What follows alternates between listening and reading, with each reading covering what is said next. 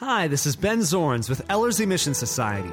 This message by Pastor Eric Ludy is entitled The Five Arts of Intimacy. Humans throughout history have hungered and craved nearness, closeness, and oneness with each other. However, the way in which most people pursue deep and meaningful relationships is rather off kilter, and they instead sabotage what they are attempting to obtain. So, how do we gain the richness of intimacy? It is awe inspiring to realize that the pattern for intimacy in earthly relationships is based upon how our Heavenly Father intends our relationship with Him to be. Please contact us at www.ellerslie.com. Now, here's Pastor Eric Ludy. The five arts of intimacy. This is a very different sort of message, but I say that almost every week, so the words sort of lack any credibility after a certain amount of time. Uh, I don't think God has ever given me uh, normal messages. I feel like they're always a bit abnormal. But this is a very unique one for me personally, and I have a hunch it'll be very unique for you as you appropriate it. By the way, every message that I would deem uh, worthy of our time, our attention, our focus has to lead us to Jesus and his work on the cross. And so you'll see that this message will ultimately aim right to that. Five arts of intimacy.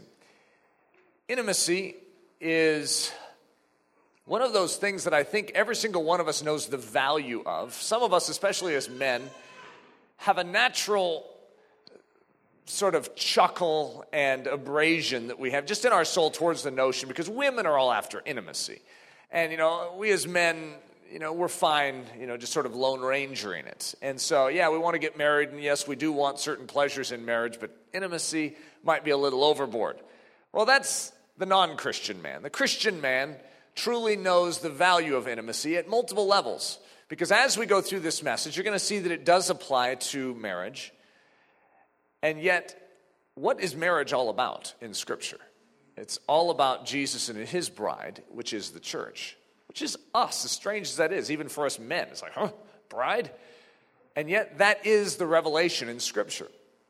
So, the five arts of intimacy, this is going to literally be the framework or the recipe for how intimacy is gained. And so, it does help if you have a positive notion towards the concept of intimacy. Otherwise, I have to spend half the message just trying to convince you that it's important. So, if you jump on board in the beginning go, okay, yeah, yeah, yeah, we do need intimacy. You see, without intimacy, you'll notice that every relationship will break down.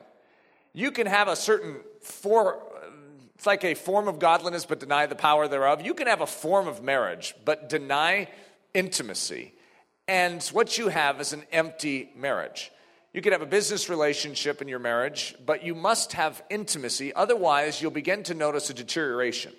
Intimacy is almost what keeps something healthy, strong, vibrant, and growing. In our relationship with Jesus Christ, you take the word intimacy, and if you remove intimacy from the framework of your relationship with Jesus Christ, you have head knowledge of Jesus, you do the right things, you dot the right I's, cross the right T's, and yet you lack closeness and nearness with the living God, and you know what? You're actually not that healthy. And so, what we are interested in is the the impetus in the relationship, the life. It's like you could have a shell of a seed without the pith of the seed in it. You could have the husk, but if you don't have the life giving substance in the innermost part of it, what do you really have? You plant it in the ground, it's not going to grow. We're, we're after the life, and the life is intimacy.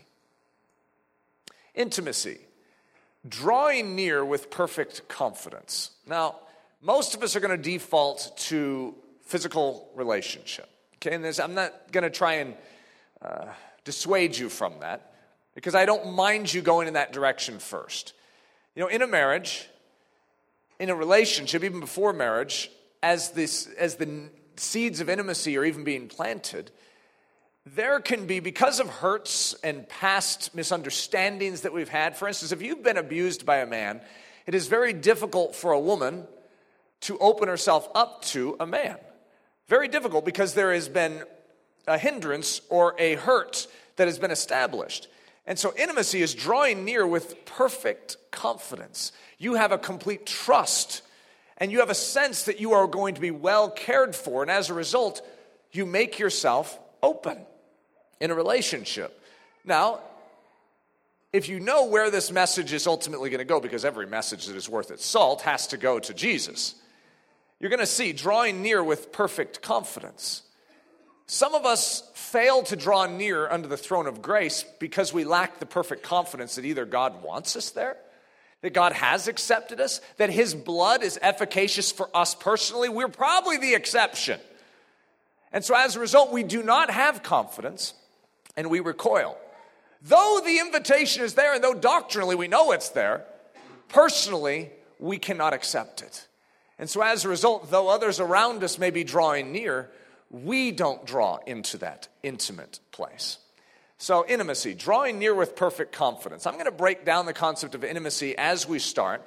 I'm going to basically break it down into three component parts, which we will see come back into play at the end of the message.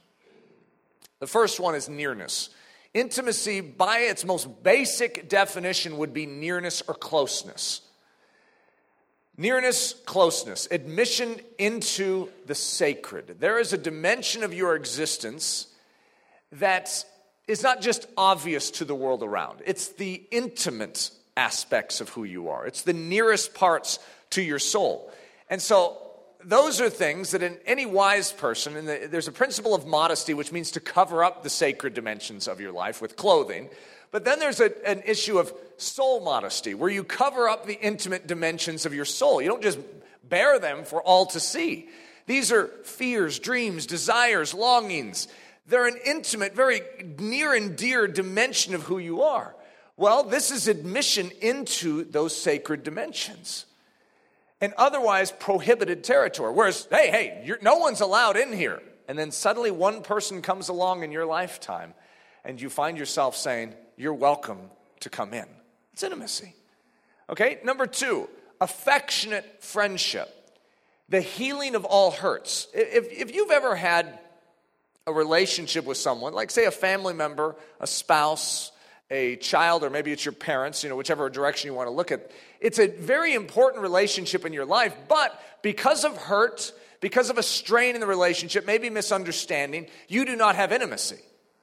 You're not close to them. There is no nearness there. There isn't a confidence in coming near. There isn't a desire to open up and say, Oh, I want to share this with you too, because you mishandled the last thing I gave you as a trust. And so, intimacy is also an affectionate friendship, which means all the uh, hurts have been healed. There is no more impediment. The removal of all impediment, the complete restoration of all trust, no barrier, no restriction, no wall of separation. So, whereas there may have been a wall of separation, intimacy is a declaration that that wall of separation is no more. And it's a declaration even to the other person to say, Look, I recognize that I've been holding you at arm's length. Well, I want you to know that there's no barrier now. And I want you to have access into my life. And I just want to say, let's do this right from this point forward. Let's start establishing a healthier communication. Okay? Number three, sharing the inmost. Revealing that which is inward or innermost. And so these are the three dimensions nearness or closeness, affectionate friendship, and then sharing of the inmost. In other words, you really don't have intimacy if that which is in the innermost of you, the most precious dimensions of you, you refuse to give. In other words, you have someone in your life, you're like, oh no, we have intimacy and you're getting all the inmost from them, but you're not sharing the inmost from you, well, guess what? That isn't intimacy.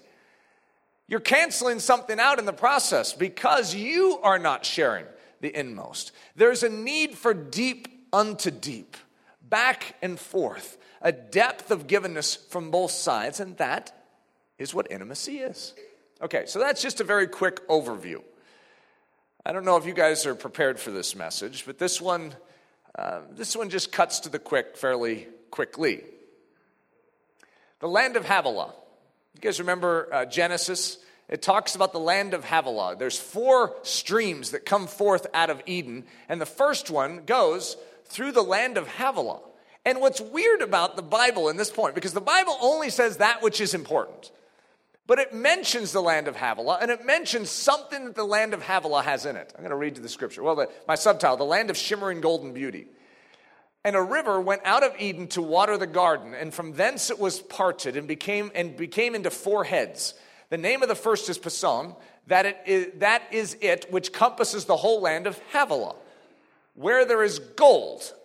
And the gold of that land is good. And there is bdellium and onyx stone. You know what the other three uh, rivers, they mention where they go, but they don't mention anything about the land. But we know about Havilah, and in Havilah, the gold is good. That's just something that you know as a Christian when you read through Genesis so many times. Because how many times we start the Bible in our read through the Bible campaign? We're like, I'm going to read through the Bible. So we've read this scripture, oh, I don't know, 70 times in our life. We should be ex- excellent on the fact that in the land of Havilah, the gold is good. The gold mine. Now, listen to this subtitle. This is very, very important.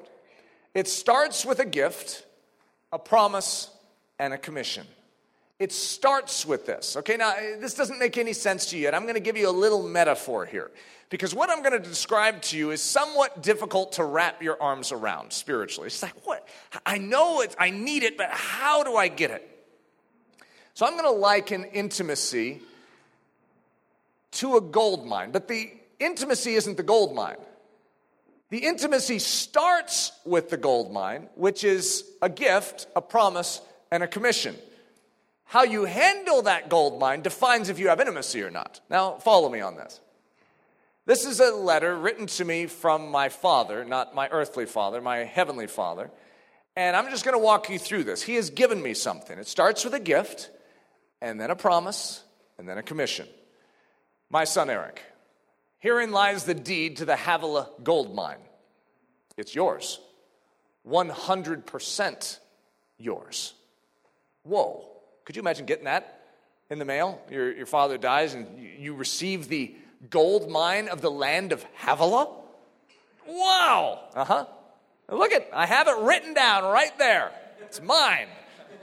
Herein lies the deed to the Havilah gold mine. It's yours 100%. Remember, it starts with a gift then a promise. This mine is guaranteed to yield. Though at times it may appear to have run dry, in other words, there's no more gold. I can't find it in here. I got a mine, but I don't see any more gold. I promise you that there will always be a fresh vein of gold to follow. You must look for it, study it, get to know it, and never, and I mean never, will you go without. If you seek gold, you shall find gold. This mine will certainly reward you if you diligently seek its riches. Starts with a gift, then with a promise. If you don't have the gift, well, guess what? You're not going to get the gold. If you get the gift but don't have a promise, so say you have a, a gold mine but you have no promise associated with it, then when you stop seeing the gold flecks and you're like, I, I think it's run dry, guess what? You'll give up. But there's a promise that comes with this one. And who gave the promise? Your heavenly Father who cannot lie. So when he gives the gift and then he gives the promise, you have the start of something great. But we're all rather lazy at heart, and so in comes the commission. You are penniless and unable to support the high calling you've received on your own earthly salary. You see, Eric has a high calling bequeathed to me from my Father in heaven, saying, Eric, this is what I commission you to do. And then in my own reasoning, I say, okay, well, my earthly salary will be able to pull this off, won't it? No, there's a reason why I gave you that gold mine, Eric. You are actually penniless and unable and ill equipped to be able to carry out the great commission I've given you. So, therefore, I didn't just give you a gift and give you a promise, I'm giving you a commission because I know how you work, Eric. You're going to look for the easiest way to accomplish the task. And I'm going to tell you up front your default solution will fail you, which is why I gave you the gift and gave you the promise with the gift. And it's why I have to give you the commission. Because otherwise, you would default to your own earthly salary as the means of accomplishing my commission. You are penniless and unable to support the high calling you've received on your own earthly salary. I understand this and therefore have bequeathed you this mine as the means of financially supporting the gargantuan assignment I have given you. As your father, I heartily exhort you, even command you, to not take this mine for granted, nor to forsake its great wealth. Mining is difficult work. Okay, now remember what our theme is here. Don't get distracted by the fact that I'm talking about a gold mine. You see, there is a gift that has been given us, and a promise with that gift, and a commission. And the commission is do not take this for granted. You have been given something precious, but what is necessary? Remember what I said if you handle the gift, the promise, and the commission correctly, then out of it will come forth the theme of this message intimacy. Everything that is truly desired, everything that is needful, will flow out of rightly handling that which we've been entrusted. However, most of us don't handle that which we've been entrusted very effectively. Mining is difficult work, and therein lies the main reason we do not handle it very effectively. This is hard. Mining? Why do I have to mine? Why can't you just leave me an inheritance of a whole bunch of gold chunks in the bank? Why did you have to stick it in a mine? I mean, you're God. he could have done that. Instead, he stuck it in a mine and it's hidden behind walls of granite. And I have to I have to work for it. I have to labor for it. I have to study. I have to give myself in a dark hole. Oh, you cannot do it any other way. I have, God has given us something, but it came in the package that doesn't necessarily fit our natural bearing. We, we just got the mind of Havilah. And yet we still nitpick it and wish it could have been something different. Everyone else is penniless on planet Earth without even the mind. We have the mind. We have no excuse except the fact that it's hard work. Mining is difficult work, and no doubt there will be times in which you desire to see if your own measly paycheck can sustain you. I assure you now that it will not and never will be able to. So quit yourself like a man, Eric, and go to work. If you heed my directive and embrace this high calling, you will have riches to spare. I'm eager, this is my father speaking to me. I'm eager to witness how you steward this grand gift I've entrusted you. Your beloved father, Abba. Now, I can get mad at that and say, why did, he, why did he leave me that with a commission, too? Now I have to do it, otherwise he gets mad at me? He's not looking for a reason to get mad at you. He's given you everything you could possibly need. Now, most of us understand at the very outset that that would be quite the gift. I just want you to know, just spiritually speaking, what you received is far better than any gold mine that we could ever translate into this natural realm. And I mean that. Far, far, infinitely greater than any gold mine.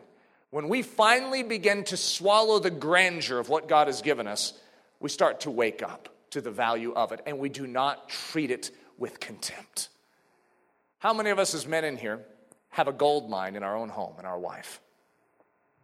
And we have failed to fully take advantage of its beauty and its luster and its grandeur. And when things got hard, we looked to our own paycheck, our own ability to lead a home, instead of to the power of what Jesus Christ has given us to be able to mine out of that marriage the beauty and the glory that can only come from heaven. The five arts of gold mining converting glorious possibilities into heavenly realities. If you have a gold mine, you know that, that doesn't necessarily mean that you actually have any gold. To get the gold, I mean, technically you own the land where the gold is, so you have access, legal access, deeded access to the gold. So, yes, technically it is yours, but to fully function in the strength and the wealth and the virtue of that gold in our natural realm, you must mine it. So, the five arts of gold mining. Remember the name of this message? The five arts of intimacy. Is the five arts of gold mining. Okay, it's going to seem like a distraction and like we're going off course, but bear with me here. Converting glorious possibilities into heavenly realities. So, you have all sorts of possibilities with a gold mine. That doesn't mean you have the realities of the gold yet. So, what you must do is you must have the arts of mining firmly in place and activated on a daily basis. You must exercise them. If you do not exercise the arts of gold mining, guess what? No gold. It doesn't matter that you own the land, that you've been deeded the territory. If you do not cultivate that territory, if you do not labor within that territory, no gold. It's that simple. So, number one, time dedicated inside the mine. Can't get around this. We want to invent a robot who will go down into the mine and spend time for us. It's like, how much time do I need to spend? That's the first indication that you don't appreciate the gold mine, right there. Are you saying I actually need to go down into the mine? You see, you don't understand the value of that mine, do you? You don't understand the value of that gold outside of that mine. You don't recognize what was deeded to you. You've been given everything you need, and even the commission from your Heavenly Father has said, You can't do it outside of this. That's why I gave it to you. So when you start complaining about time spent, you recognize that something's a little distorted even in the beginning. Number two, finding the veins of gold. So it's not just time spent. Like we're just going down there and it's like, okay, you need to have an hour in the mine every day. You know how many of us spend our time with our wife this way and time with our God this way, time with our kids this way? Pacing back and forth, it's like looking at the clock, and finally the alarm goes like ding. We're like, oh, all right, we're done. What good does it do to be in a mine passing time? Did you get any gold out of that mine because you were in the mine? No, you need to be in the mine and then you need to follow up with art number two, which is finding the veins of gold, which, by the way, is labor. You have to study, you have to observe, you have to see things, you have to have your eyes open, you have to have one of those little lamps on your head and be looking around, and that's hard work. Oh. But guess what? If you are in the mine and if you begin to study and see the gold, guess what? You are one step closer to actually gaining the reality of that gold in your life. But imagine that we spend time in the mine and we find out where the veins of gold are. Ah, there's a vein. Uh huh, there's a vein. And we stop there. We come out and someone says, Did you see the veins of gold? Absolutely. I saw the veins of gold. Well, where's the gold? What, you expect me to do something with the veins of gold? You better believe it, we do. You're a miner. So it's not just being in the mine, and it's not just seeing the veins of gold. It's doing something about the veins of gold. You're not just seeing it so you can stare at it, you're seeing it so you can go after it. There it is. When you see gold, it's a moth to a flame. You go right after it, and God has given us tools in our mining so that we can actually extricate the gold that He has led us to. Okay, now, remember I called this message the five arts of intimacy. I'm to actually relate this to the five arts of intimacy in marriage, and then we're to have the kicker the five arts of intimacy in our relationship with Jesus Christ. Every single one of the things I'm talking about right now in mining gold is going to parallel.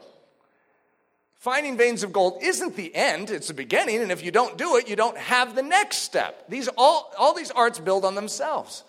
Mining the gold, gleaning the riches from the mine. You see, this is absolutely imperative. It's not just being in the mine. That isn't what causes you to have gold, just spending time. That isn't the key. That is one of them, but that one must collaborate with number two, which is to then study the mine and get to know what a vein looks like, recognize glimmers, recognize false glimmers from true glimmers. Where you begin to recognize authentic gold instead of fool's gold, gold and falling for it and you know where to spend your energies, and you never waste a moment because you're a miner and you're good at mining. So, mining the gold, gleaning the riches from the mine. I think every single one of us would agree that that's fairly important. Could you imagine leaving a big pile of gold in the mine and going out, and everyone's like, So, uh, how'd the day go? Oh, I got some great gold. Where is your gold? I've actually never seen your gold. Oh, I just store it away in the mine. What's the good of gold hanging out in a mine. You gleaned that gold so that you could bring it into the open air. Bringing the beauty into the open air, making it public, make sharing it with others around you. Have you seen this gold? This is the kind of gold I'm getting these days. Look at that. I mean, I got so much more down there. I can't wait to bring it out into the open and show the world how beautiful the gold is in Havilah. And number five, imagine if you have all this gold, but it still does not convert yet into the real world power that it should have. You see, when we link this to the spiritual life, you're going to recognize this, especially since we start our training in prayer tomorrow morning at 5:30 in the morning. Isn't that fun? But the, co- the commerce in heaven, we utilize, if you will, our commodity to gain access and to purchase, if you will, the things of heaven is faith. It is a tried and proven faith. And we do it through prayer. It's like a commercial activity, if you will. I don't want to degrade it by calling it that, but it's like I have faith, you have promises. I take my faith and I spend it on those promises. And guess what? If it's a tried, proven faith, those promises then come to this earth. It's a transaction of a spiritual nature. The same is true with a gold mine. If you just store up your gold and you have a whole pile of it, but you never take it into the marketplace and gain its true value in return. Remember how I said the result of this is what this message is after? You can have the gift, you can have the promise, you can have the commission, but now you must act upon it and take glorious possibilities and turn them into heavenly realities. You want intimacy? You want the results of that gold mine to actually be felt in your real life living? Well, guess what? You need five arts of gold mining. Wield its power in the marketplace. I got a piece of gold here. What's that worth to you? You have a commodity. And the same is true, as you will see, in all other forms of intimacy. And then you cash that in for something of real world value. Sacred results. The outcome is real and tangible, not theoretical. See, if you have a gold mine, it's not just that you have a gold mine, you can brag to people that you have a gold mine and that you spend time in your gold mine, or that you've seen some veins of gold in your gold mine. You see, if your gold mine is not producing a real world effect in your life, which is then financing your entire mission and operation, then you are not gaining the results that God intended you to gain. God does not play games with us. He's not interested in just holding us in contempt and saying, hey, look, I've given you this high calling, but you sure are stinking it up. You're not fulfilling it. And then he chuckles to himself as if they really could. Yeah, we can't outside the gold mine. We don't have the, the faculty to be able to pull off this impossible commission. But that's why He has supplied us with the gift. That is why He has given us the promise, and that is why He has spoken to us the commission. And He expects us to take advantage of that great, glorious possibility and turn it and transform it into a very real reality in this earth the dangers of picking and choosing our arts. Now, I've sort of already gone through this, but if you throw out the inconvenient duties requisite for mining Havilah gold, then you end up only with glorious possibilities and never with heavenly realities. How many of us, I just want you to weigh your soul today, how many of us have glorious possibilities in our life, but we have not specialized in heavenly realities? Christianity is theoretical, it's not practical. When we talk about a joy that is full, when we talk about a peace that passes all understanding, we talk about a love that when struck in one cheek, you can turn the other also. When we talk about false accusation and leaps for joy as a result. I don't care about the possibilities. If we're not activating these things with realities, what's the use? What's the good of having a gold mine if you're not getting the gold out of it? Where are you at? Some of us could say, I'm sick and tired of possibilities. I want realities. I don't blame you. How miserable would it be to have a gold mine for 30 years and never get one chunk out of it? Meanwhile, your family's starving, your marriage is drying up because you can't supply for your home. And there it is, the great inheritance that you always bragged about to other people. I got an inheritance. Yeah, well, your life isn't proving it, bucko. Something's missing. You have the gift, the promise, and the commission, but it's not translating into sacred results. You can have a great love story, but you need a great marriage. You can have the right framework for how you're going to raise your kids. That doesn't mean they're going to turn out well. You can have all the good intentions in the world for seeking after Jesus Christ and knowing Him, but that doesn't mean a slam dunk answer of, yeah, you're a triumphant Christian. We have the gift, we have the promise, and we have the commission. What we need are the five arts. We need to know how to get out of those glorious possibilities, those heavenly realities. I'm going to skip over this because what I was going to do is just go through and say, if you had just one of those things and you don't have the others, do you really have? I mean, for instance, you cannot bring something, bring beauty into the open air if you do not have the actual substance. Yet, how many of us go out on the streets and try and communicate the gospel with someone when we ourselves have not yet seen the gold? How do you evangelize your Havilah gold mine and say you have a Havilah gold mine too? If you have not yet gotten any of the rock out of it, it's sort of difficult and you feel sort of awkward doing it. Oh, and the gold is so beautiful, they tell me. No, you tell them how beautiful it is because you have witnessed it personally. We don't borrow experiences from other people. If you have not seen the glory of the cross of Christ, don't borrow someone else's vision of it and say, oh, they saw it and they said it was beautiful. Then you go out and tell someone else about the beautiful vision they had. What you say is, God, I must see it myself. He says, I've given you the gold mine. Here's the deed. Here's the promise. Here's the, con- the commission. Go, find it for yourself. It's available to us. We have access to the glory, to the mother lode, in this case, the father lode. It's available to us. The book that was never written. You know, when, uh, let's see, how many years ago was this? Five? Five years ago? Five years ago, I sat down to write a book. I was under contract with Harvest House Publishers. I had one book left in my contract, and we had agreed that it was going to be a book called The Five Arts of Intimacy. I sat down and labored for multiple days over that book and had one thing ringing in my soul. I could not get past it. I remember I came down, sat down with Leslie. I had like a page or two of notes on a completely different topic. And I read it to Leslie, and she said, Yeah, you need to write that book. It was a different book than The Five Arts of Intimacy. You need to write that book, and when you write it, write it like a man. It's called The Bravehearted Gospel. I wrote The Bravehearted Gospel instead of this book. And so it is interesting that now, five years later, I haven't talked on it since that I can remember. And here it is. And so I wanted to give you a little background that this has been a very deep theme in my life for years. And yet, there has been a restraint on this message, I guess you could say, until this week. Not purposeful, not that I had been pondering it, it's just that that's what God brought up this week.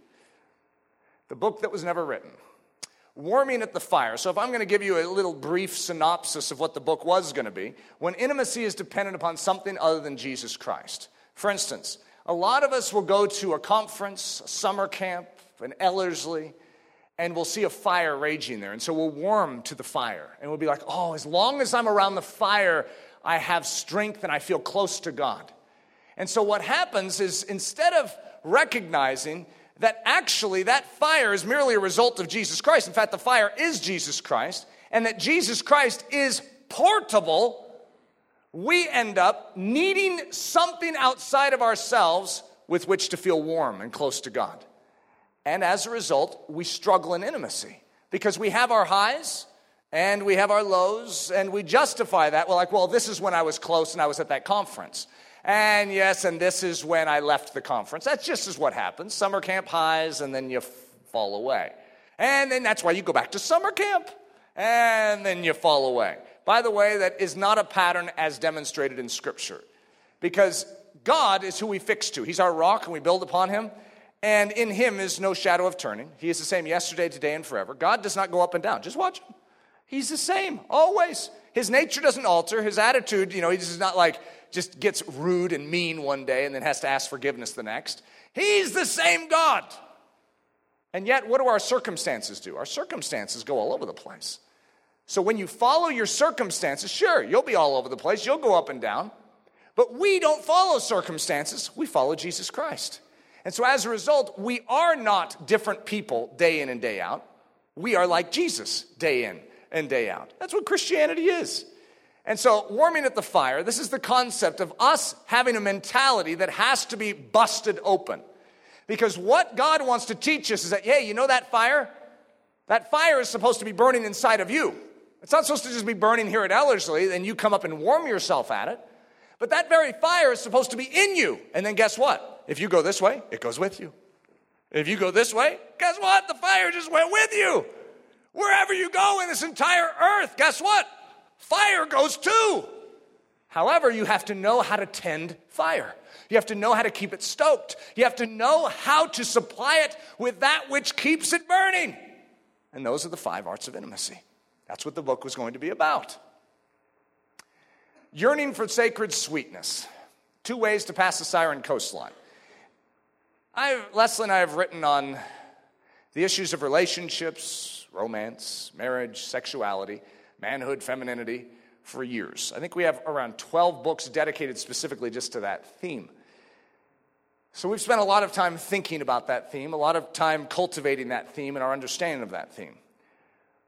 I would say, in a very simple enunciation of this, because this isn't what this message is supposed to be about, but there is a huge desire in a crowd like this for success in their relationships with their spouse.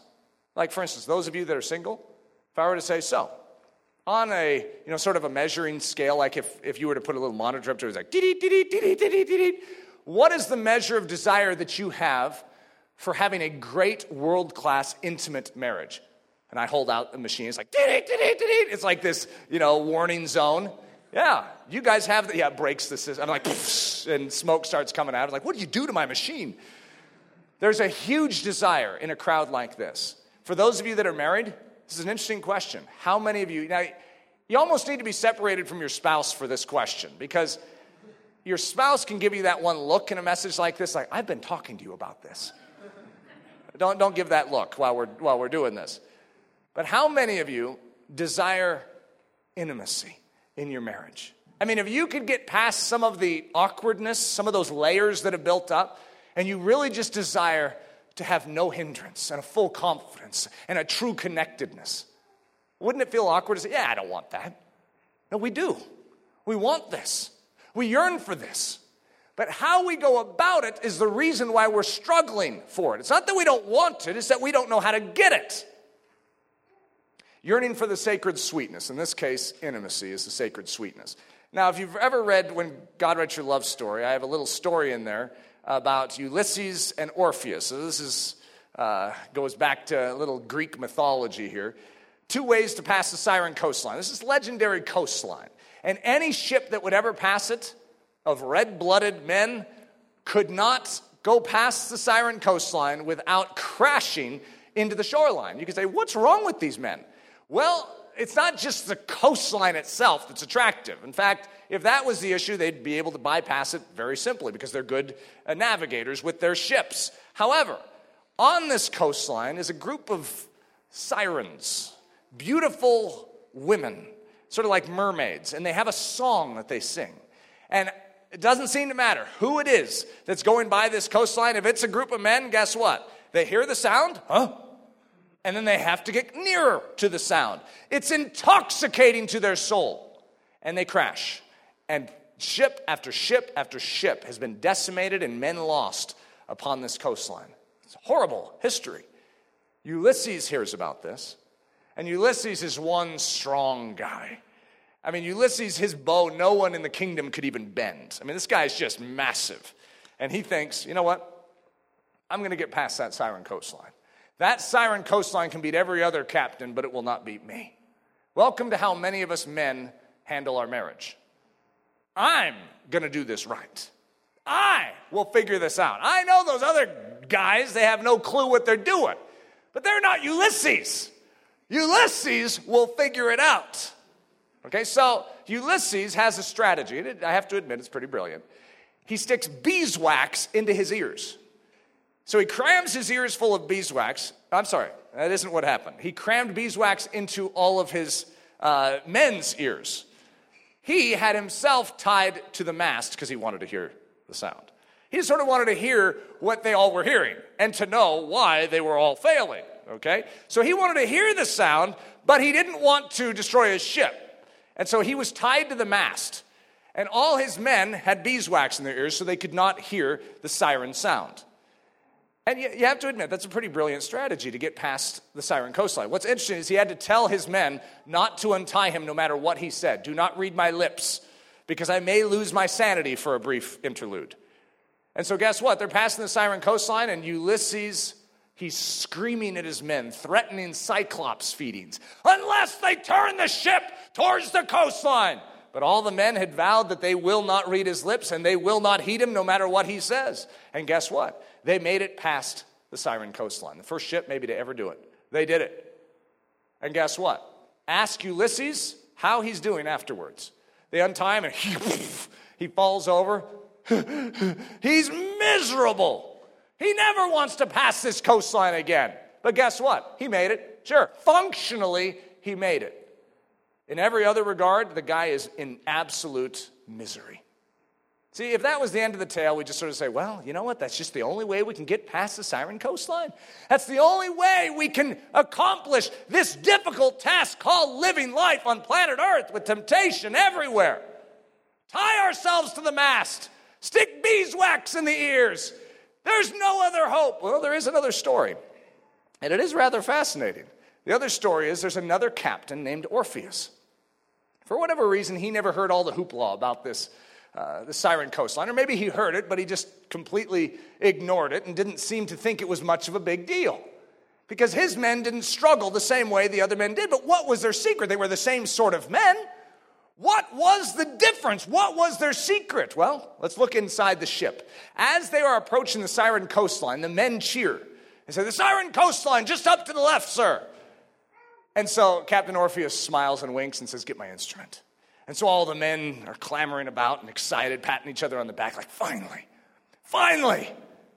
And so Captain Orpheus, you know, unveils his instrument and he plays a song for them that he'd written himself. All the men sit around at his feet, staring up at the master musician, the captain. And he plays for them a song. And guess what? Soon, the siren coastline is out of view. The siren sound is no longer heard. And the men passed the siren coastline without an issue. Why? It's because they heard a sweeter song. You see, there's two songs the world has a song, and God has a song. However, what we are listening to and what we're tuning our ears into will define how we go through this process. We all desire the sweetness, but many of us are looking to our own earthly salary to be able to pull off the impossible commission instead of turning to the gold mine itself, which in this case would be the sweeter song wanting nearness without the cross, desiring sacred results from fleshly actions. We are at enmity naturally with God Almighty because of our sin, because of our rebellion. There is a wall that blocks us from His presence. Our sinfulness, our unbelief, our rebellion prohibits us from entering into the throne room of grace. And so, what many of us want to do is we desire the nearness, we desire the closeness, we desire the intimacy, but we want it on our terms. And yet, God has given us a gift, He's given us a promise, and He's given us a commission. And He says there's only one way to get that gold. There's only one way to get that nearness. And yet we spurn the gift and we say, but I can get gold somehow in my own strength to honor you, of course. Why? Because then we could get the glory. It could be our personal gold collection. It doesn't have to be thanks to God. We want nearness without the cross. The cross is what purchased us the opportunity to draw near. And so I want you to recognize as we go through this, whether it's in marriage or whether it's with Jesus Christ, nearness is a result of the cross.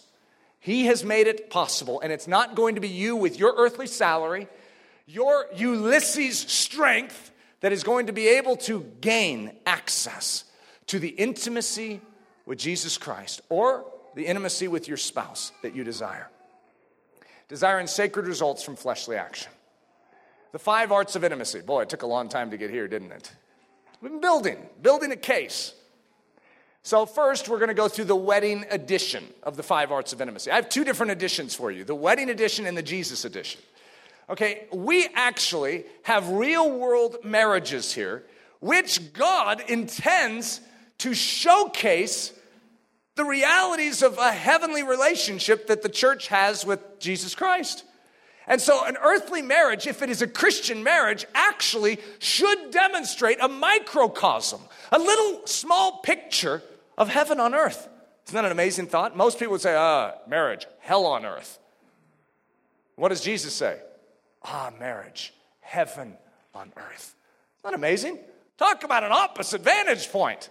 Heaven come to earth. So let's quickly evaluate all of our marriages.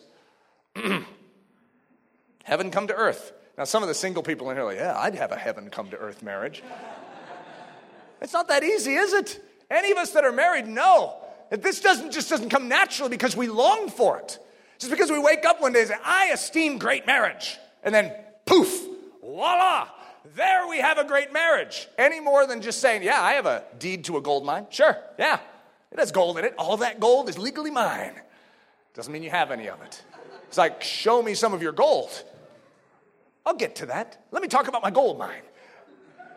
You see, you can talk all day long, but until you actually mine that gold, that gold mine for its gold, until you actually spend the time in it and study and learn to find those veins of gold, until you actually labor to gain and extract that gold from the mine, and until you then bring it into the open air and then make it a commercial operation to gain the value out of what you've discovered. Well, guess what? You're a talker. You're all talk, and this world doesn't actually believe you have a gold mine. They don't believe you really have something. You have to prove it in the real world realities. The wedding edition five tools that make a marriage beautiful. Now, some of you in here that are married are thinking these single people are cheating right now. What benefit could we have had in our lives to have these five tools from the beginning? Oh, Cheaters. However, guess what? I don't care what you call my kids. Call them cheaters all you want. I want to give them the good stuff from the beginning. I want them to go far beyond wherever I've been able to go. I do. I don't want them to go through the challenges that I've faced or that Leslie and I have had to face and just figuring out Christian marriage and figuring out how these triumphant truths integrate into real world human beings down here. So take, take advantage of this. Five tools that make a marriage beautiful. Number one, the art of solitude and stillness. Doesn't that sound like a strange thing? How's that going to make a marriage beautiful? Let me read the description for this. Basically, it's the concept of time, time dedicated. That's the crucial dimension here. Time dedicated. You say, This is valuable. My spouse is important, so guess what? I am going to dedicate time to this. Time given, time spent, time purposely directed is the principal attribute of a working, growing, and ever maturing love story. This time doesn't have to be filled with noise, with action, or with activity. This time doesn't need to be marked by some gain, some benefit, or some calculable benefit. It's like, what am I getting out of this? How is this helping me? Eh. That's not how you think.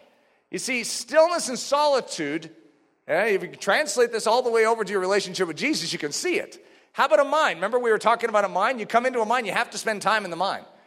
But it's not just spending time, it's what flows out of the givenness of time.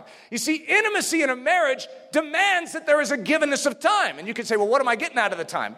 Hold your horses.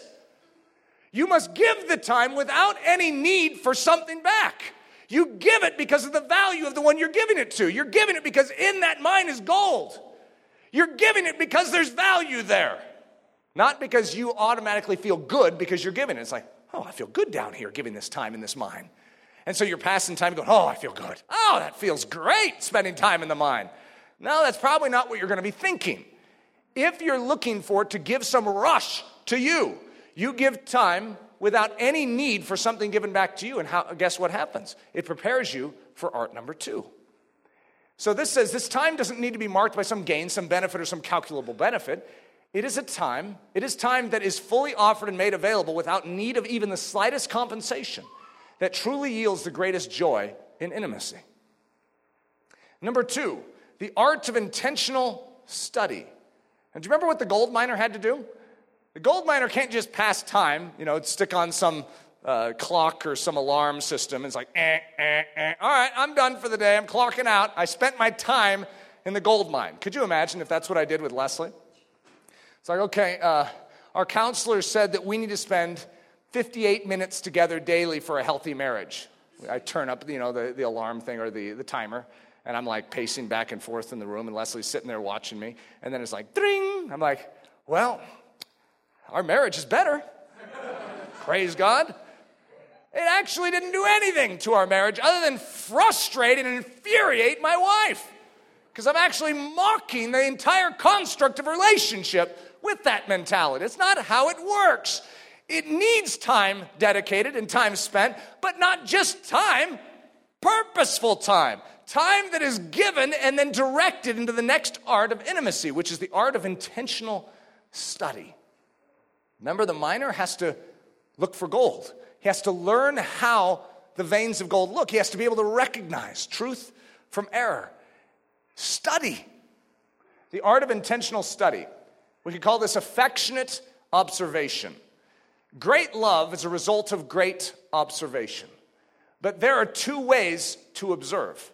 One way is to observe with a critical eye, seeking fault, weakness, and frailty. The God way, however, is to observe with an eye for all that is lovely and lovable. Could you imagine if you're spending time in your gold mine and all you're looking for is fool's gold to get mad at your father for giving you a mine that had fool's gold in it? Well, that's all you're looking for, you're going to miss the real gold.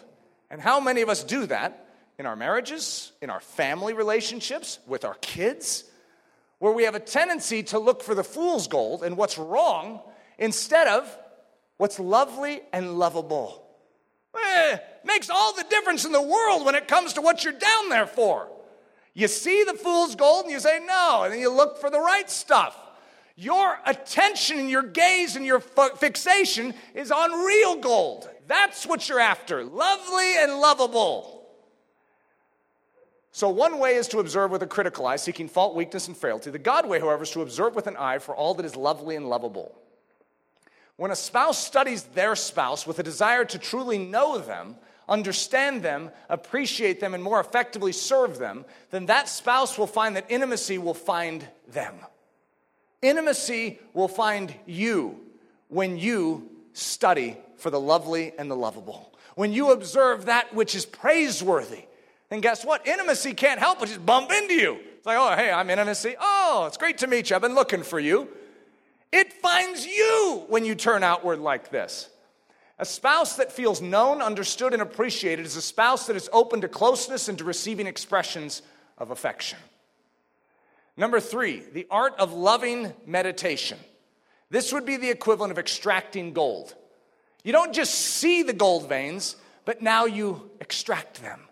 You dig for them. You gain that gold. We call this purposeful remembrance.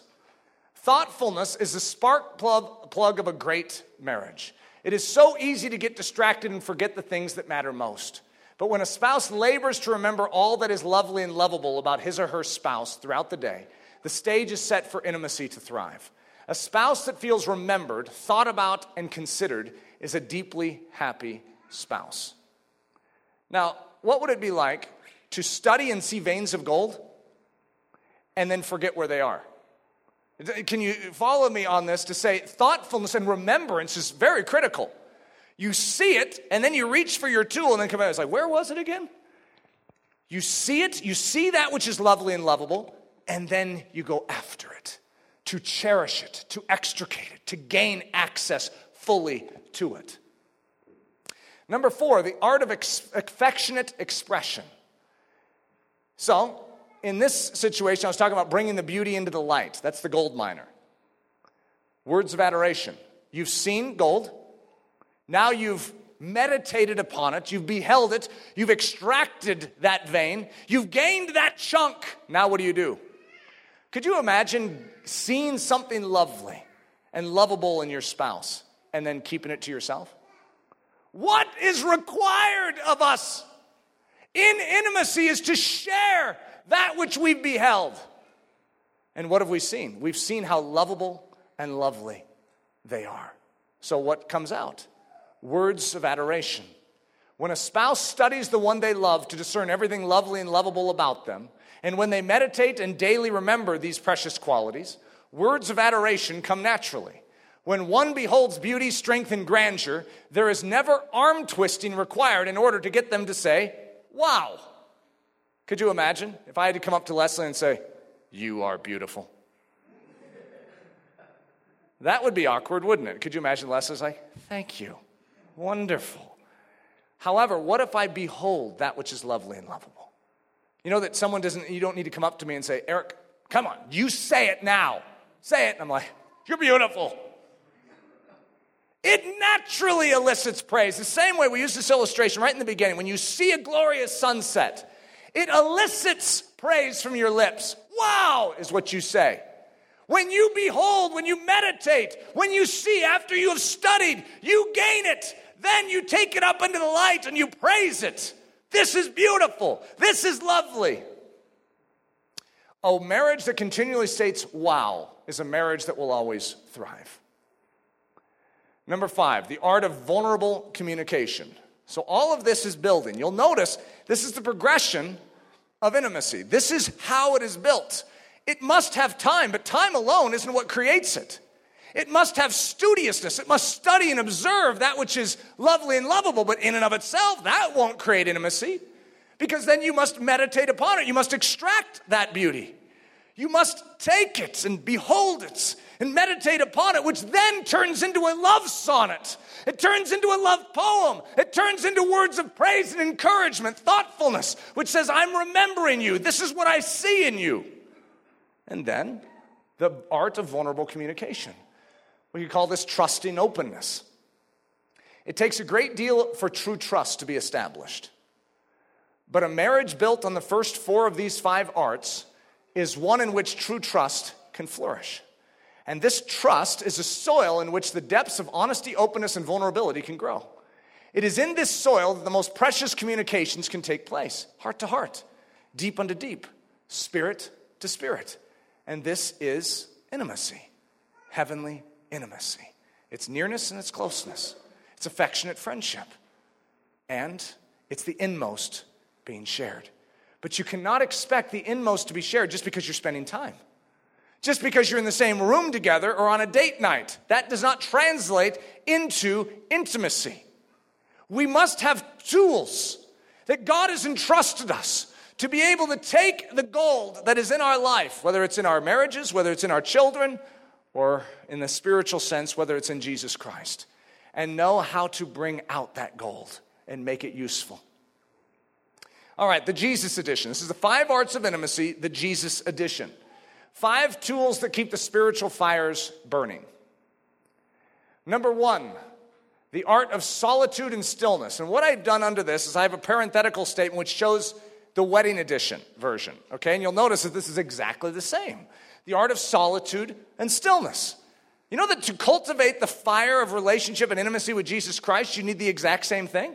Here at Ellerslie, we typically call it stillness, but we also have solitude. We have solitude and stillness. It's time, it's purposeful time set apart in our life to say, Jesus, I'm here.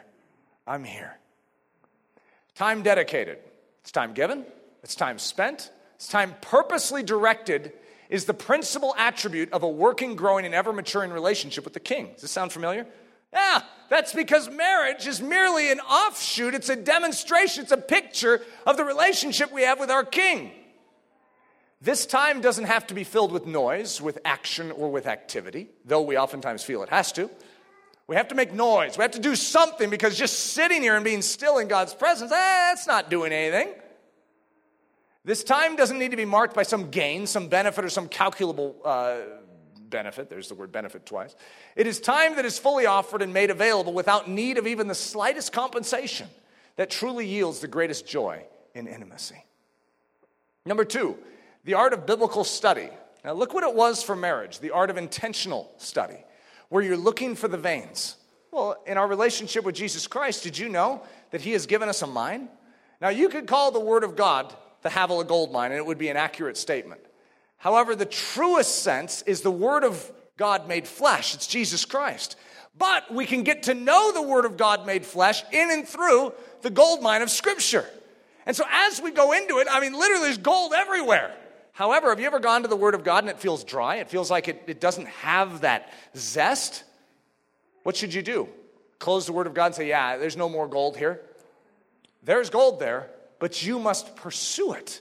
And study or intentional study of the Word of God is literally one of the arts that cultivates intimacy with Jesus Christ. Affectionate observation and pursuit. Great love for Christ is a result of great observation and pursuit of Jesus Christ in His revealed Word. But there are two ways to observe His Word. One way is to observe with a critical eye, seeking fault and weakness and frailty. How many people in our generation do exactly that?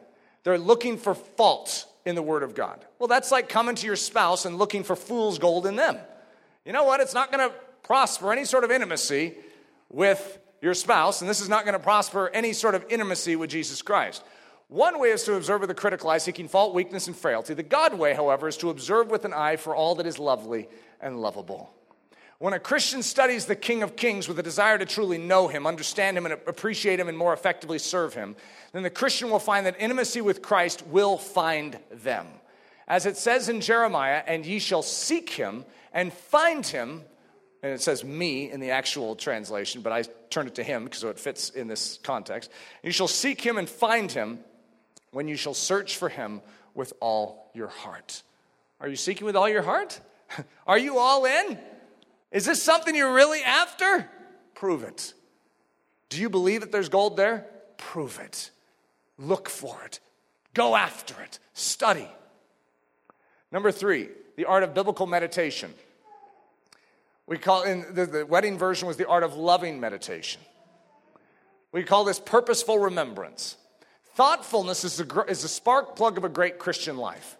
It is so easy to get distracted and forget the things that matter most. But when a Christian labors to remember all that is lovely and lovable about Jesus Christ throughout the day, the stage is set for spiritual intimacy to thrive. When a Christian thinks on the Word of God throughout the day, then the person of Jesus Christ will be paramount in their life. Things that are lovely, noble, pure, and of good report will be the substance of their thoughts, and closeness to Christ will be a natural byproduct. You see, when you are given the proper tools, when you're trained as a miner, then you recognize there's a gift given. There's a promise given with that gift. And there's a commission that is given with that promise and with that gift. And so as a result, we are then trained as miners. We must dedicate time to this mine. This mine needs to be a focal point of our life where we literally give of ourselves daily, but not just to spend time there, to spend time observing there but not to just spend time and observe there, but to spend time observe, and then when we find, we dig. And not just to dig and create a little pile of gold all for ourselves, but then to bring that gold out into the light and to share its beauty.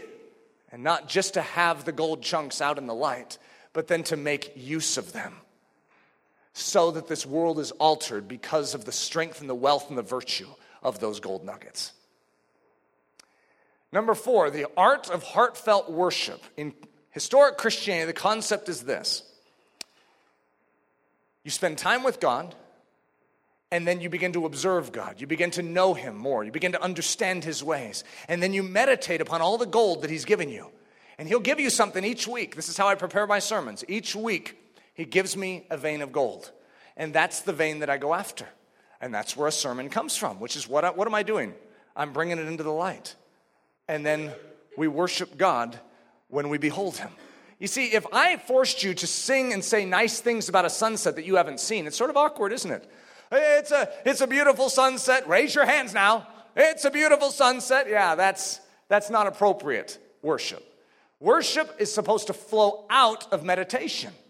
Meditation is beholding that which you have seen and witnessed and observed and excavated. I have this. And then you can't help but say, Wow, have you seen how beautiful this gold is? No one's twisting your arm, no one's forcing you to say it. It comes out as natural course. Okay? That's what worship is supposed to come out of. Same in your relationship with your spouse. Where does it come out of? It comes out of beholding that which is lovely and lovable. Well, how does it work with Jesus Christ? Beholding that which is lovely and lovable. When you behold it, when you see it, you can't help but sing it. declare it, share it. Have you seen the gold that my God has given to me? By the way, He has a mind for you too. The art of heartfelt worship. This was known as the art of affectionate expression. Words of adoration. When a Christian studies Jesus Christ and meditates daily upon his preciousness, words of adoration and praise come naturally. When a Christian beholds Christ's beauty, strength, and grandeur, there is never arm twisting required in order to get them to shout, Wow. A Christianity that continually proclaims wow is a Christianity that will always thrive. Number five, the art of prayer, also known in the wedding edition as the art of vulnerable communication. When you have a deep and intimate trust and a confidence in the one you are coming to, what comes out? You share the inmost. And for us, we share the inmost, and guess what's living at the inmost? The Spirit of God, and He gives us prayers. And we begin to share the depths, deep unto deep, and we have intimacy with the Most High God. Prayer is literally, a healthy prayer life is one of the number one signs of an intimate love relationship with Jesus Christ. Trusting openness. Faith and unshakable confidence is the bulwark of a working relationship with God. A Christianity built on the first four of these five arts is one in which true faith can flourish. And this faith is a soil in which the depths of honesty, openness, and vulnerability can grow. It is in this soil that the most precious communications can take place, the most precious prayer life can prosper, heart to heart, deep unto deep, spirit to spirit. And this is intimacy, heavenly intimacy. Mining for Havilah gold. I'm going to actually skip over this. This is the, the combination of all three. So we had time dedicated inside the mind, which then translated into the art of solitude and stillness, the art of solitude and stillness. In other words, this is the three. You have the mind, then you have the marriage, and then you have the relationship with Jesus Christ. And so what you'd see is that all five of these, that's what it was. So the mind was time dedicated inside the mind, finding the veins of gold, mining the gold, gleaning the riches from the mine, bringing the beauty into the open air, and wielding its power in the marketplace we as Christians gain the gold, that tried true faith that has been found in and through the fires of intimacy. And then we bring with that faith and that confidence into the heavenly realms. And we say, you know, those promises that you have, the what you've accomplished on that cross, we need them down here, Lord Jesus. Thy kingdom come, thy will be done on earth as it is in heaven. That's prayer. It's the depths of intimacy. The marriage pop quiz. 11 attributes of the heavenly spouse. Now, I didn't give you any preparation for this, and unfortunately, this isn't just a men's conference. Men's conferences are a little easier for these types of pop quizzes because the men's, men don't have the sharp elbow of their wife next to them going, and so I do want uh, you to offer grace one unto the other because the list I'm about to give you is so outrageously righteous that it showcases our unrighteousness, where we are not polished. And I just want you to know from the beginning, I do not pretend to be the finished product on this list. I esteem it with every fiber of my being, and I want to be this unto my wife. But I tell you what, there's need for more of Jesus in Eric Ludy. So, this is a pop quiz. I want us to be honest in our souls. We don't have to yell out our answer like, I stink at that one. Uh, we don't need to hear that. Uh, all right, the marriage pop quiz 11 attributes of the heavenly spouse. Number one, that spouse must be an advocate. We could call it the defender. Number two, the fan. They are inordinately biased in your favor.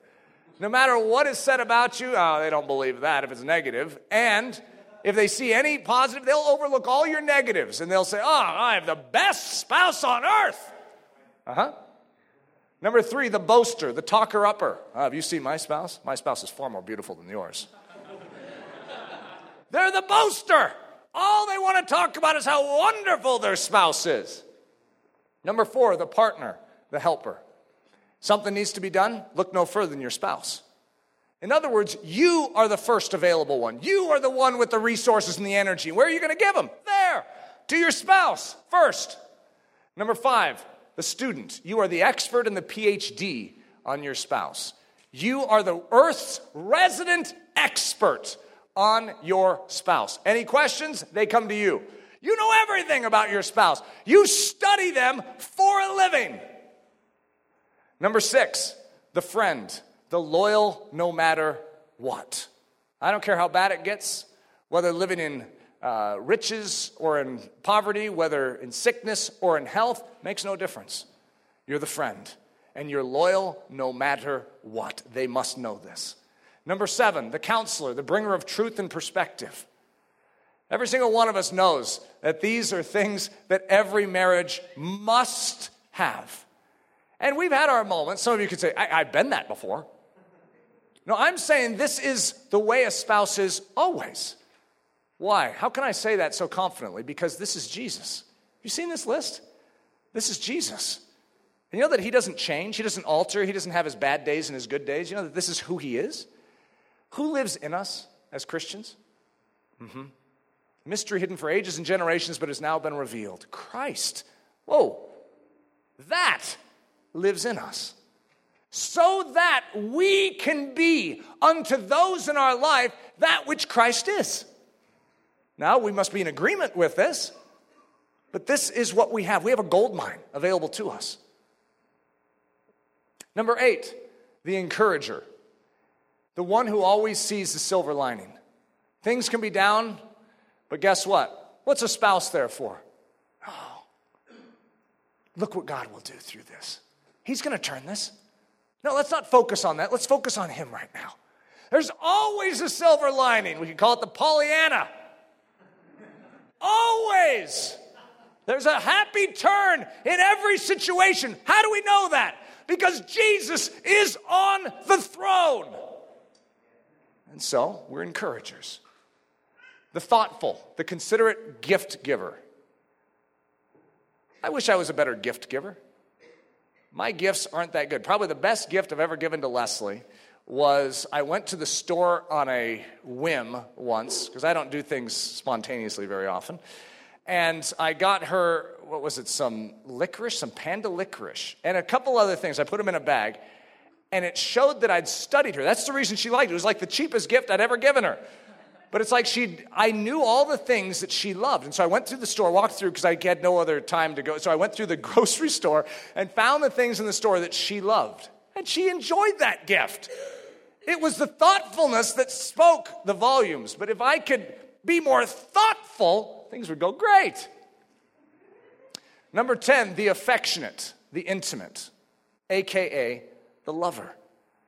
It's not just the helper and the friend, it's also the one who is willing to get near, to get close. See, I'm a friend with you guys in here, and I could be a helper to you. There's a lot of things I can be, but I'm not going to be the lover. This is a unique dimension to a marriage. And it's necessary.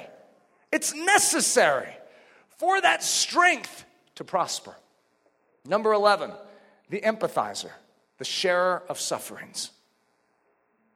Leslie is a lot better than I am at being a nurse. I don't know if any of you guys have ever run in this, but I, I don't accept sickness. But I, when I used to get sick, uh, I had to get my cold once a year, you know, whether it's a headache or a fever or something there was part of me that sort of enjoyed it because I had Leslie who would nurse me. And I tell you what, I love being nursed. Now, when poor Leslie ever has a, an issue, I'm like, So, what's going on? You all right? All right, want me to pray for you? I mean, I'll do something, but it's not like I have that nurse quality, like, oh, oh, let me get you a hot rag. She go, you can get me a hot rag. I'm like, oh, or a cold rag, I think is what she needs.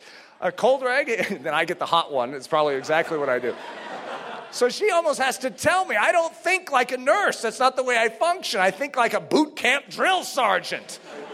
All right, let's get up. Give me 10. We're going to prove that you're not really sick.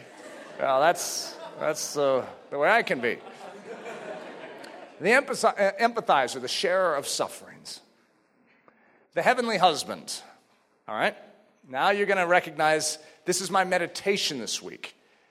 And this is one intense meditation because our heavenly husband is all those things. And I'm going to read the list of Jesus taking a man as a husband and exemplifying his nature in and through us as men. Whew. Husbands, love your wives, even as Christ also loved the church and gave himself for it. Is there precedent for what I'm about to say? You better believe it.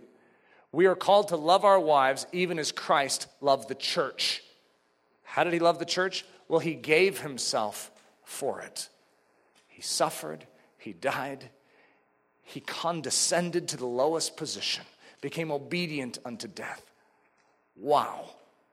And that's the commission to us as men and how we are to love our wives. Let thy fountain be blessed, speaking to men, and rejoice with the wife of thy youth, and be thou ravished always with her love. Isn't an amazing statement? That's a command. The impossible commission, the one that every single Christian, and the one that every single Christian husband ought to carry out in the grace of the Almighty. So, what I'm about to lay out is impossible. I'll be the first one to acknowledge it. And yet, we have no excuse. It's sort of like saying, God, I can't afford to carry out this assignment you've given me. And he says, That's why I gave you the gold mine. I know you can't carry it out, but that's why I gave you the gold mine. How you handle the gold mine defines if you're able to carry out the commission. Commission is impossible for your earthly salary.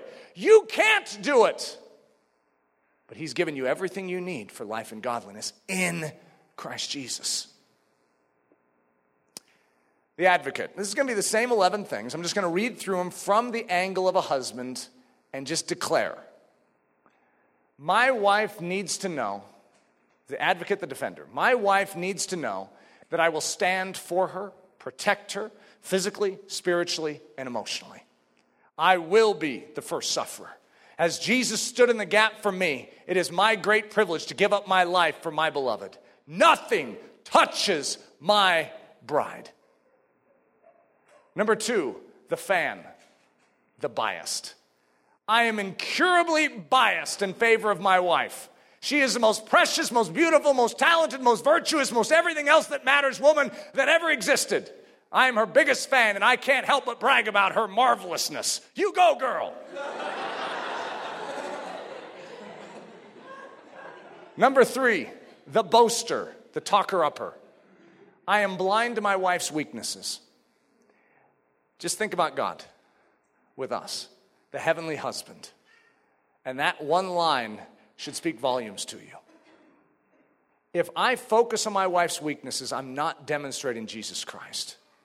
I need to be the boaster. I am blind to my wife's weaknesses. As far as I'm concerned, she doesn't have weaknesses. In fact, I can only see that which ought to be praised. I am her self appointed bragger. I'm her built in PR department. Have you seen my wife? She's simply amazing. Number four, the partner, the helper.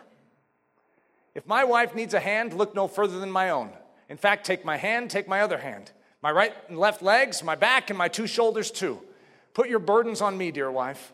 I'm built strong so that I can serve you. If a baby is crying, let me go help them. If a room needs to be picked up, you stay seated and let me get it cleaned up. If a dish needs to be scrubbed, I'm on it. We are in this thing together. Number five, the student, the expert, the PhD. If there is something to know about my wife, then I'm going to make sure I know it. I desire to be Earth's resident expert on my wife. I must know her longings, her dreams, her fears, and her insecurities. And I don't just know my wife for the sake of gaining random trivial data, but for the sake of serving her better as a husband. Number six, the friend, the loyal no matter what. If hard times come, I will still be here. If accusations come against you, I know the truth. If you lose your health, I'll remain by your side. If you lose your physical beauty, my devotion to you will not wane in the least. I am here always and forever, and I consider it my great privilege to call you my dearest friend. Number seven, the counselor, the bringer of truth and perspective. When my wife is struggling to see straight, it is my privilege to be the one ready to supply God's word. When shadow sweeps across our living room, it is my opportunity to turn on the light of Scripture. When anxiety knocks, I must hit it in the teeth. When foreboding baits, I must strike hard and fast with the sword of truth. When false accusation, mockery, and lies fill the airwaves, it is my privilege to trump them with the power of a heavenly perspective. Number eight, the encourager, the one who always sees the silver lining. No matter what, I have words of life for my wife. I must never be the source of anxiety or depression, but rather the source of life. Even in the darkest hour, I must see the victory of Jesus and I must labor to fill her mind with thoughts that are true, honest, just, pure, lovely, virtuous, praiseworthy, and of good report. Number nine, the thoughtful, the considerate, the gift giver. I must labor to keep my wife always in my mind's eye. I must think about how she can be strengthened, encouraged, blessed, and built stronger. I must think of special, meaningful ways to express my adoration, my respect, and my love. And I mustn't skimp on these expressions. Now, I don't know if you're linking this with how the heavenly husband works with you. Some of you might glaze over and say, Well, I'm not married. Maybe one day when I get married, I'll listen to this message again. I want you to recognize everything we're talking about is how Jesus Christ relates with us. He keeps us in his mind's eye. You know the gifts that he gives, the expressions of love he gives to us? Look at this last line, and I mustn't skimp on these expressions. I can tell you one who does not skimp on his expressions to us. Let us learn from him, and let us allow this great heavenly expresser of love to express love in and through us. Number 10, the affectionate, the intimate, the lover.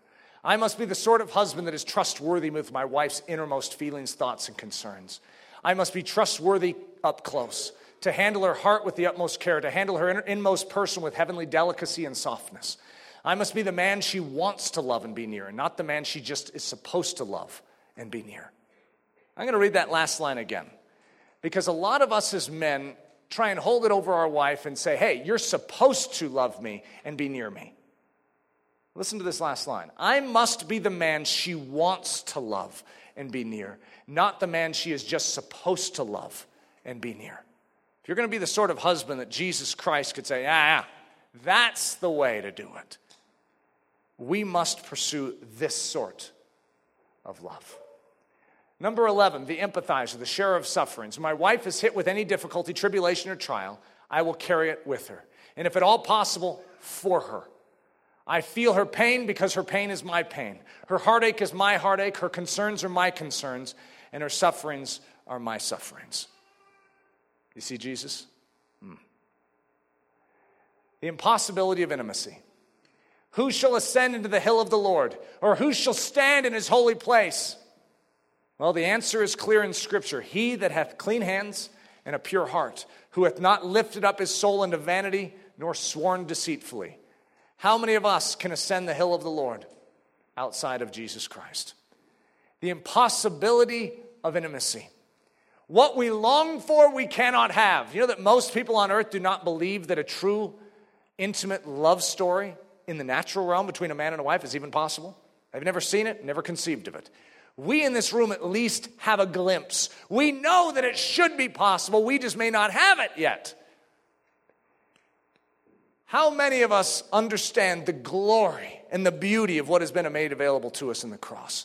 Because it is truly impossible for us to get that which has been made possible by the blood of Jesus Christ.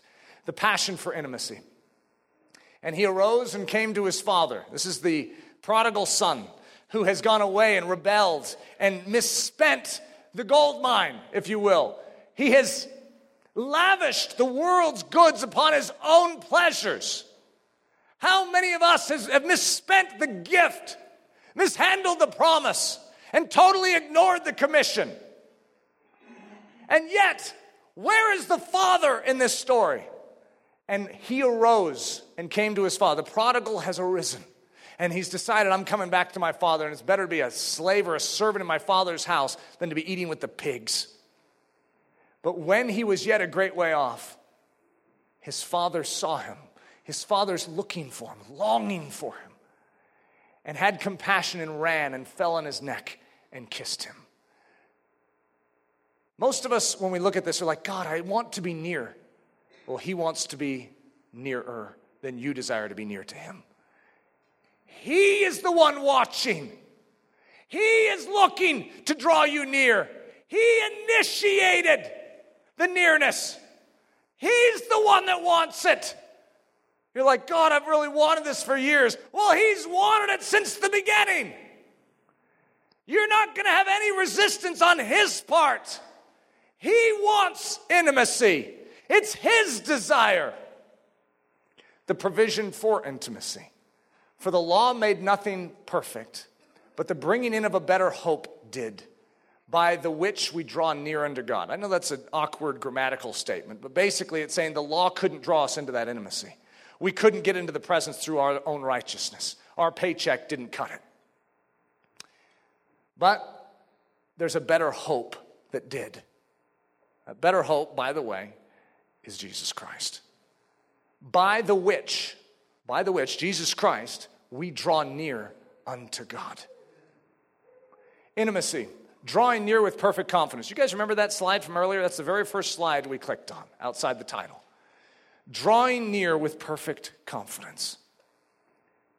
Remember these three things? Nearness, closeness, admission into the sacred and otherwise prohibited territory. I want you to think spiritually now. Everything that we're talking about applies to natural realm relationships and supernatural realm relationships. Everything. It's all the same. Relationship is a picture of the heavenlies. And Christ has done what was needed to break the barrier and the partition that is hindering us here on earth and that which is hindering us in the heavenlies. He has set relationships right. It's called the ministry of reconciliation. He's given it to us. Nearness, closeness, admission into the sacred and otherwise prohibited territory. You cannot come near to the throne of grace. But that's where the help is for time in time of need. And yet you're prohibited from coming in. Gentile dogs is what we are. We're unclean, and only that which is clean is allowed in. We're sunk. It's called bad news. However, there's one who desired intimacy with us. We always try and take the credit. Yeah, I'm after intimacy with Jesus. He is after intimacy with us. For God so wanted an intimacy with us that he gave up his only son, that whosoever would believe in him should have that intimacy. That's the gospel. He brings us near by the blood of Jesus. Affectionate friendship, the healing of all hurts. I don't care what you've done, it's healed. The removal of all impediment, it's gone. The complete restoration of all trust, no barrier, no restriction, no wall of separation. Sharing the inmost, revealing that which is inward, innermost. Now let's break this into Jesus Christ, celebrating the work of the cross, for it has brought us near unto our God. Nearness, closeness, admission into the sacred, otherwise prohibited territory.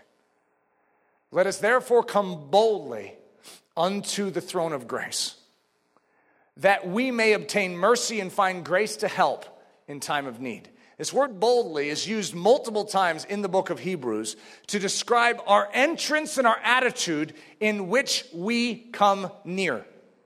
We have no business coming near, but don't we recognize that the blood of Jesus now clothes us, which then gives us access? It has removed all hindrance. All of that is gone. Hasn't anyone ever told you?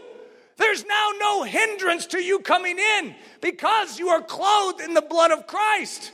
Come near and come boldly. But that's the Holy of Holies. People are struck dead in the Holy of Holies. Come boldly.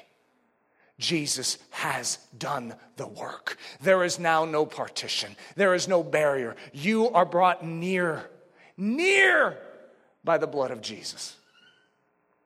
Having therefore, brethren, boldness to enter into the holiest by the blood of Jesus, by a new and living way which he has consecrated for us through the veil, that is to say, his flesh, and having a high priest over the house of God, let us draw near. Do you see that? Let us draw near with a true heart in full assurance of faith. Remember the definition approaching, coming near with full confidence. Let us have, let us draw near with a true heart in full assurance of faith having our hearts sprinkled from an evil conscience and our bodies washed with pure water. Let us hold fast the profession of our faith without wavering, for he is faithful that promised. There's gold in that mine. He promised. He gave us the gift and he's promised. He for he is faithful that promised. For through him we both have access by one spirit unto the Father unto the intimate place of father child relationship. We have access in and through Jesus Christ, in whom, speaking of Jesus, we have boldness and access with confidence by the faith of Him. Affectionate friendship, the healing of all hurts, the removal of all impediment, the complete restoration of a trust, no barrier, no restriction, no wall of separation. For he is our peace, speaking of Jesus, who has made both one and hath broken down the middle wall of partition between us. In whom, now let's go back to that for a second. I want you to think about the marriages in here. There's a, oftentimes a wall of partition that can be built up. I want you to recognize who is the one that tears down that wall. It's Jesus. We need Jesus. We need Jesus to succeed in our love stories. We need Jesus to succeed in our heavenly love story. Let's just get down to brass tacks. We need Jesus. We can't do this at our own earthly income. We need the gold mine. We need the gift. We need his promise. And we must heed the commission. We must enter into that mine, seek it, study it, know it, mine it, bring it out into the light.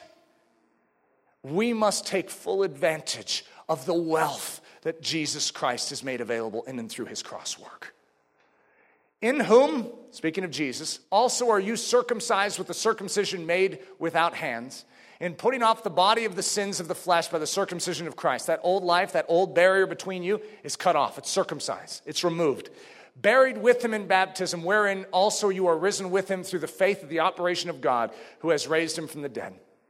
And you, being dead in your sins and the uncircumcision of your flesh, hath he quickened together with him, having forgiven you all trespasses, blotting out the handwriting of ordinances that was against us, which was contrary to us, and took it out of the way, nailing it to the cross.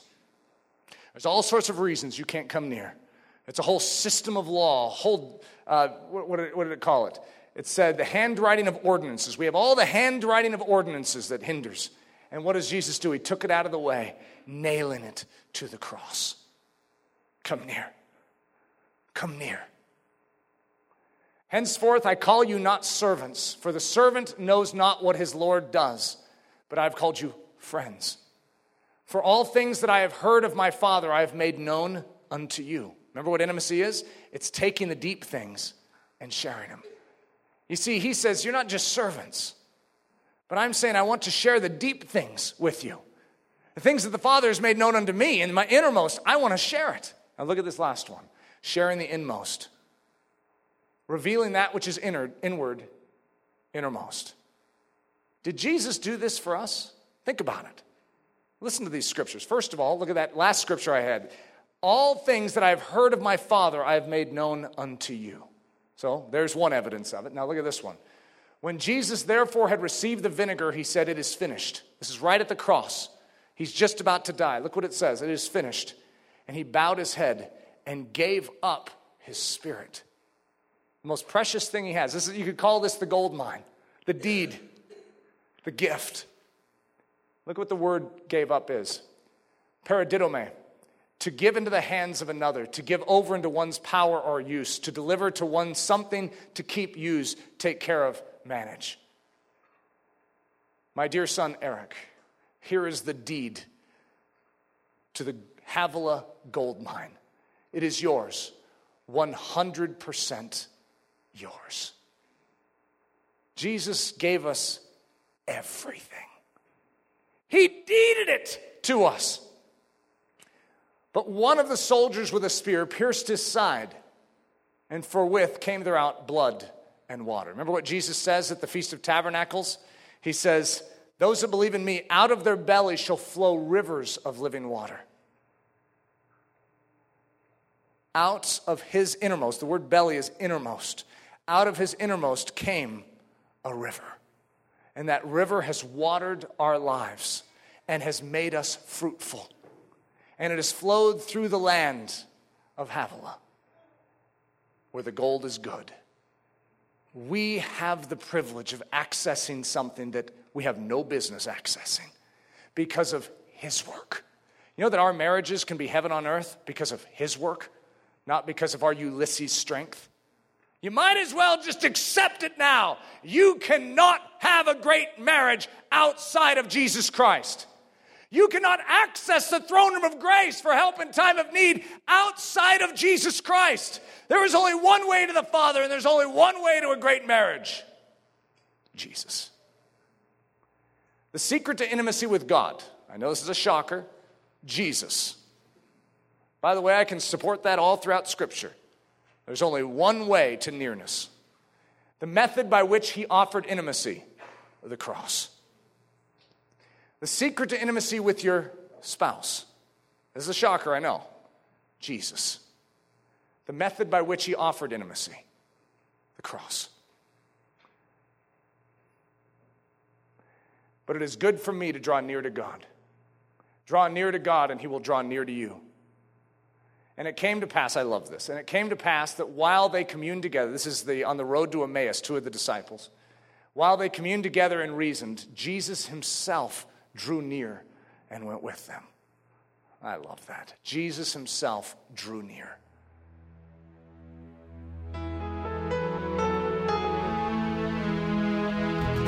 Thank you so much for listening to this message by Pastor Eric Ludy, pastor at the Church at Ellerslie in Windsor, Colorado. Please feel free to make copies of this message, but do not charge for these copies or alter their content in any way without express written permission. If you have any questions, comments, or just need more information about Ellerslie, please visit our website at www.ellerslie.com. Again, that website is www.ellerslie.com. For Ellerslie Mission Society, this is Ben Zorns, cheering you on as Christ cultivates his set apart life within you.